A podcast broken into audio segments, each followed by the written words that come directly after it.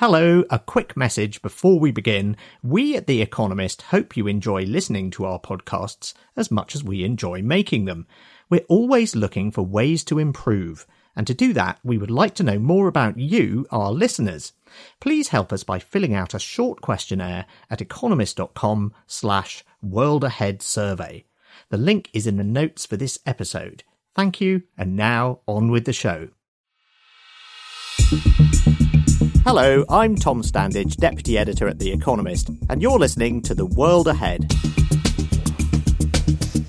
This future gazing podcast series considers the big themes that will shape the coming year, drawing on the predictions and analysis in our annual publication, The World Ahead 2023, which is out now. Over eight episodes, we're discussing the key questions from geopolitics to climate change to economics that will prepare you for 2023. Week, we're considering the energy crisis that's been caused by Russia's invasion of Ukraine and how it might unfold in the coming year. Russia is blackmailing us. Russia is using energy as a weapon. And therefore, in any event, whether it's a partial major cutoff of Russian gas or a total cutoff of Russian gas, Europe needs to be ready. Many European countries that used to rely on natural gas imported from Russia are now having to find ways to do without it. That poses huge challenges, but does it also present opportunities? Germany is one of the countries that was most dependent on Russian gas, and this is how some German consumers are doing their bit. In the shower, we put one of those water saving shower heads on, which I don't love. Wash my hands in cold water. Yeah, just heating less, lights off, things like that. Definitely last year I had kind of like very tropical temperatures in my house. And then this year I don't even have the heating on yet. So I've been making up for it by just um, wearing more layers and like sleeping with more blankets and that type of stuff. The big difference this winter has been wearing a hat indoors. Yesterday I bought some slippers for the first time.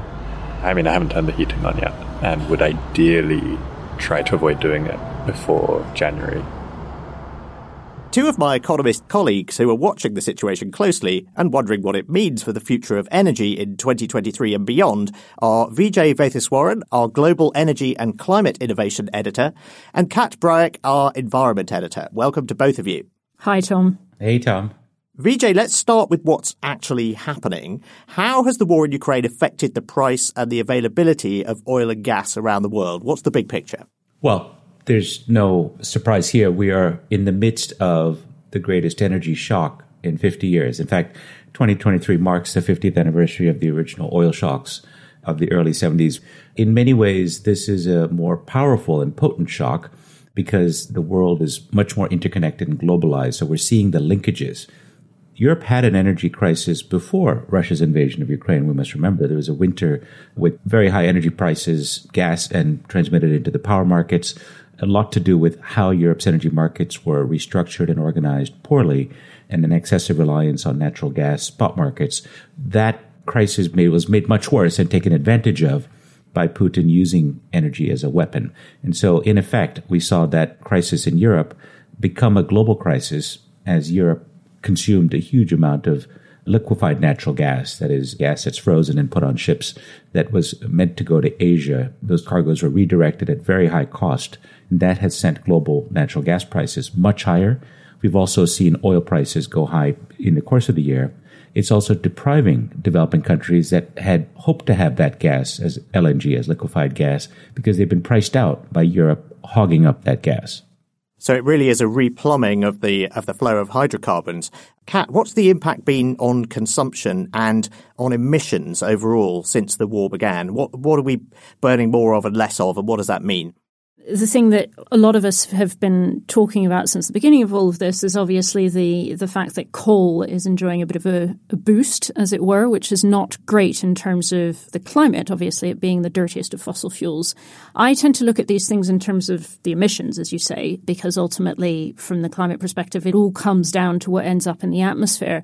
And there, there's actually been some really interesting numbers. Most recently the Global Carbon Project, which is this mega outfit of climate researchers and data analysts worldwide who every year crunch all the numbers and look at what actually it means in terms of, of gases pumped into the atmosphere, came out with their annual report and showed that, in fact, the global picture all in all is maybe not as grim as it might seem. So 2022 is projected to see a 1% increase in CO2 emissions as a result of fossil fuel consumption.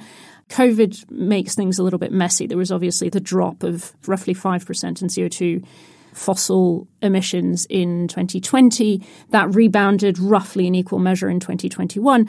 Now, this 1% increase compares to a sort of average 3% increase that you'd see every year in the 2000s. So we're seeing a slowdown, actually. The picture is very variable if you look at different countries, different regions, and also the sort of activities that are driving this. So one thing that I found interesting is actually a lot of that increase is coming from the continued rebound of aviation post COVID. You do see a massive increase in coal emissions in India and also in the EU. So we're seeing a very dynamic and diverse picture worldwide, but the overall picture in terms of fossil CO2 emissions is actually, I think, headed in the right direction. We seem to be heading towards potentially, I always hesitate to say this because, you know, you want to see several years of data, but potentially towards a plateau and maybe a peak. The um, International Energy Agency is talking about fossil fuel emissions peaking in 2025. So that actually looks plausible, despite the fact that Europe and other countries are suddenly burning lots of this cheap, dirty coal as a, as a way to make up for a lack of gas. I think probably what we're seeing is a short term response to the war and the energy crisis, but a long term signal that is very much committed to decarbonisation. And so the story of the next few years really is to see how those two play out against each other. Okay, well, before we come on to that, let's just look at the immediate energy crunch in Europe as we're going into the winter now. Now, so far it's been quite a mild winter. Vijay, which countries are most exposed to reliance on Russian gas in the past, and how have they been responding? And do you think Europe might run out of gas this winter? So the good news is partly because it's a mild winter thus far, but also because Europeans did a very, very good job of filling their storage units of natural gas. Europe will not run out of gas this winter on almost all forecasts. However, that's not as good news as it sounds because what this creates is a much bigger gap to fill for next winter. Should the war continue, should energy continue to be used as a weapon. So the, Europe is not out of the woods by any means.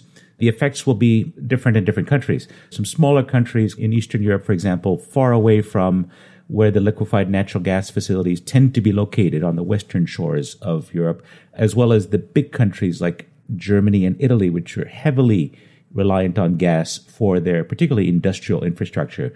Now, those are the most vulnerable.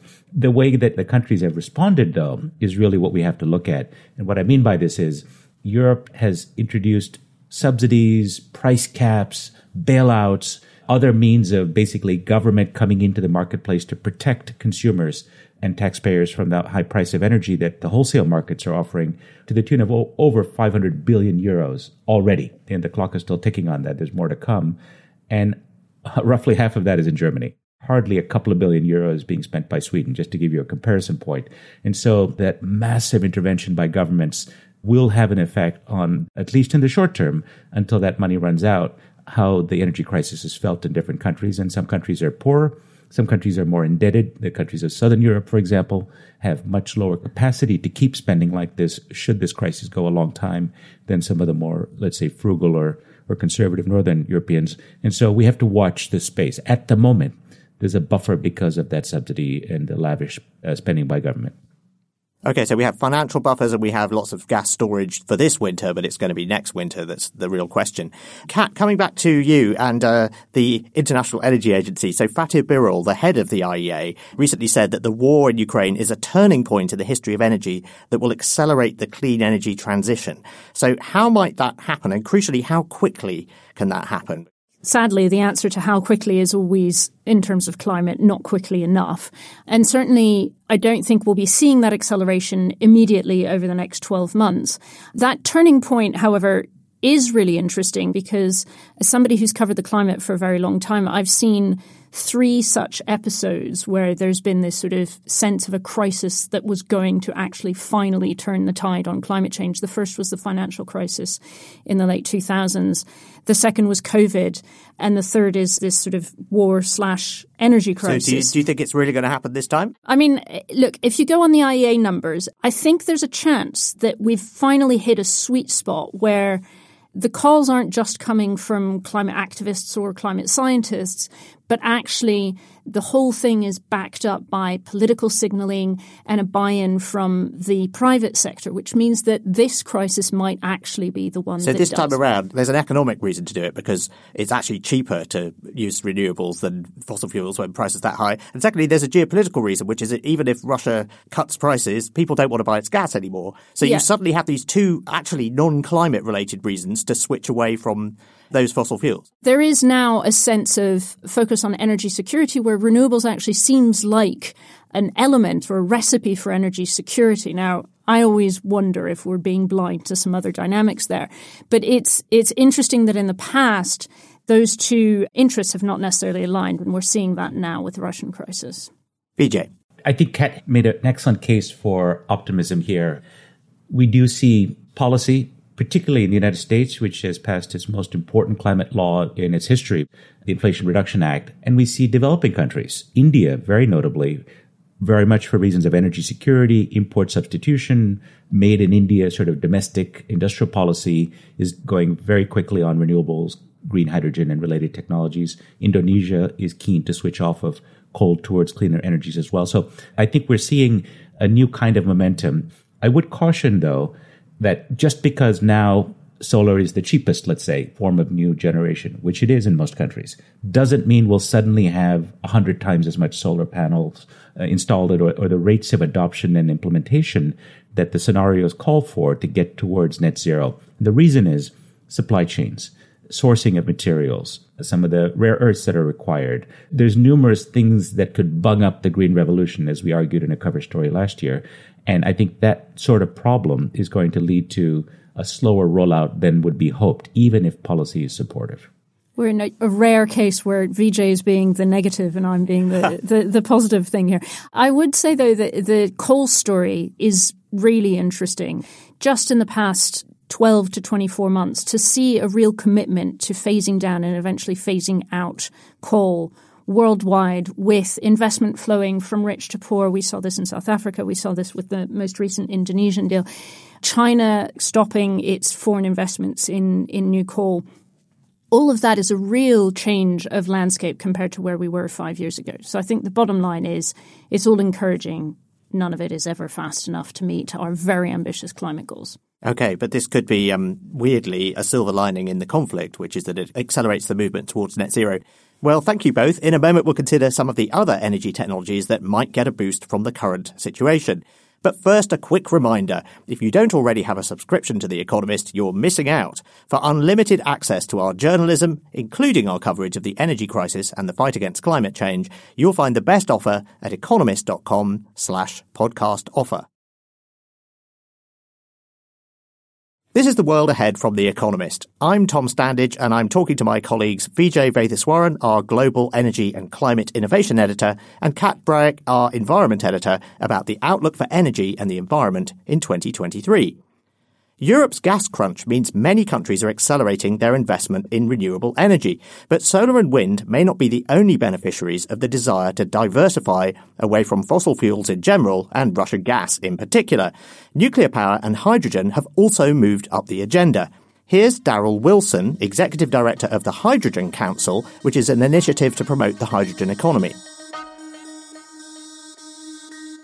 Historically, there's been lots of ups and downs in hydrogen, and I've been working in this field for 15 years and I've seen those happen, but now is definitely different. I would say with a greater focus on decarbonization and confidence that, that costs are going to come down, much like we saw with wind and solar, now there's a broader appreciation of the business opportunity of hydrogen in the developed world and also a recognition that other countries that are in the process of development with rich renewable energy resources can now participate in the renewable energy future.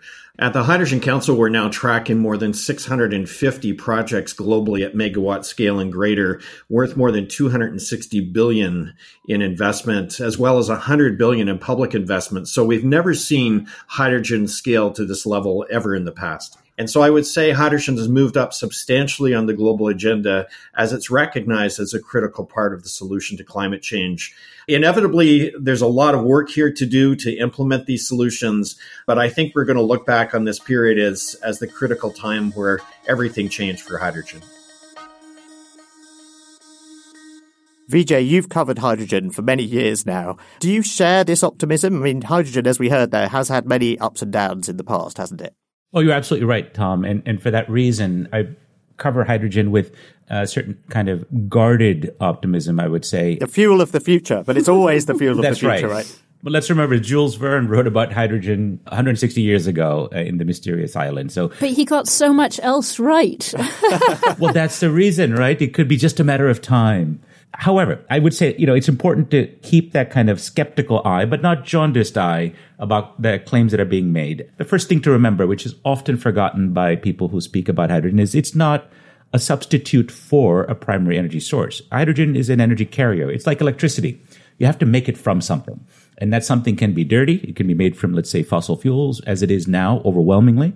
Or in future, it could be made from non-carbon sources, many people are betting on wind and solar. It could also be made from nuclear and some other approaches that are novel and where startups are flourishing in this area. So this is basically where you, you use energy to split water into oxygen and hydrogen, and that gives you the hydrogen. Exactly right. Once we keep that in mind, that this is a tool, it's a fuel. It's not a magical substitute for coal or suddenly going to replace wind and solar. In fact, it's probably going to double the requirements for wind and solar. If we really embrace a hydrogen economy, we're actually going to compound the problem of how do we build all the solar and wind. Now we're going to need even more to make all the green hydrogen. So there are some challenges that are related and associated with it that need to be addressed. Having said that, one has to ask, why are people enthusiastic about this now? Or what's the, the real use cases? And that's where I think that the reason for hope comes.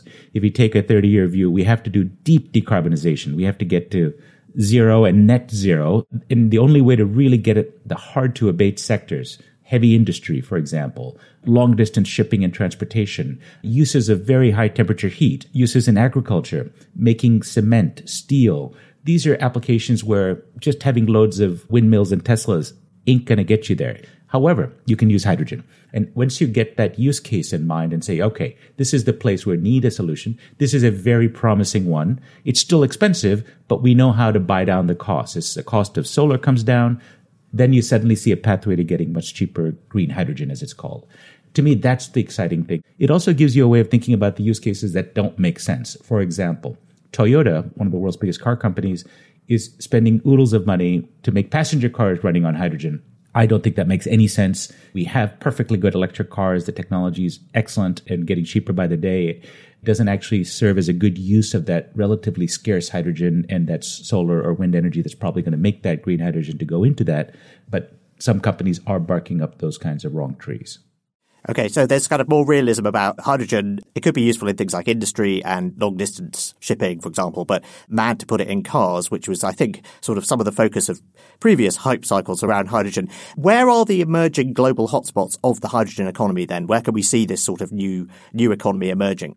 So there are a couple of ways to answer this. Europe has been hot and heavy on hydrogen for a number of years now and has big support from government in the form of regulation, promulgations, subsidies. However, Europe has taken kind of a bureaucratic approach. That is, there's a thicket of green tape to figure out is your hydrogen startup or your electrolyzer manufacturing operation, those are the devices that make the hydrogen, is it going to be eligible for that subsidy or that tariff? And so it's been a little bit slow going, even though that's where most of the interest has been the last five years.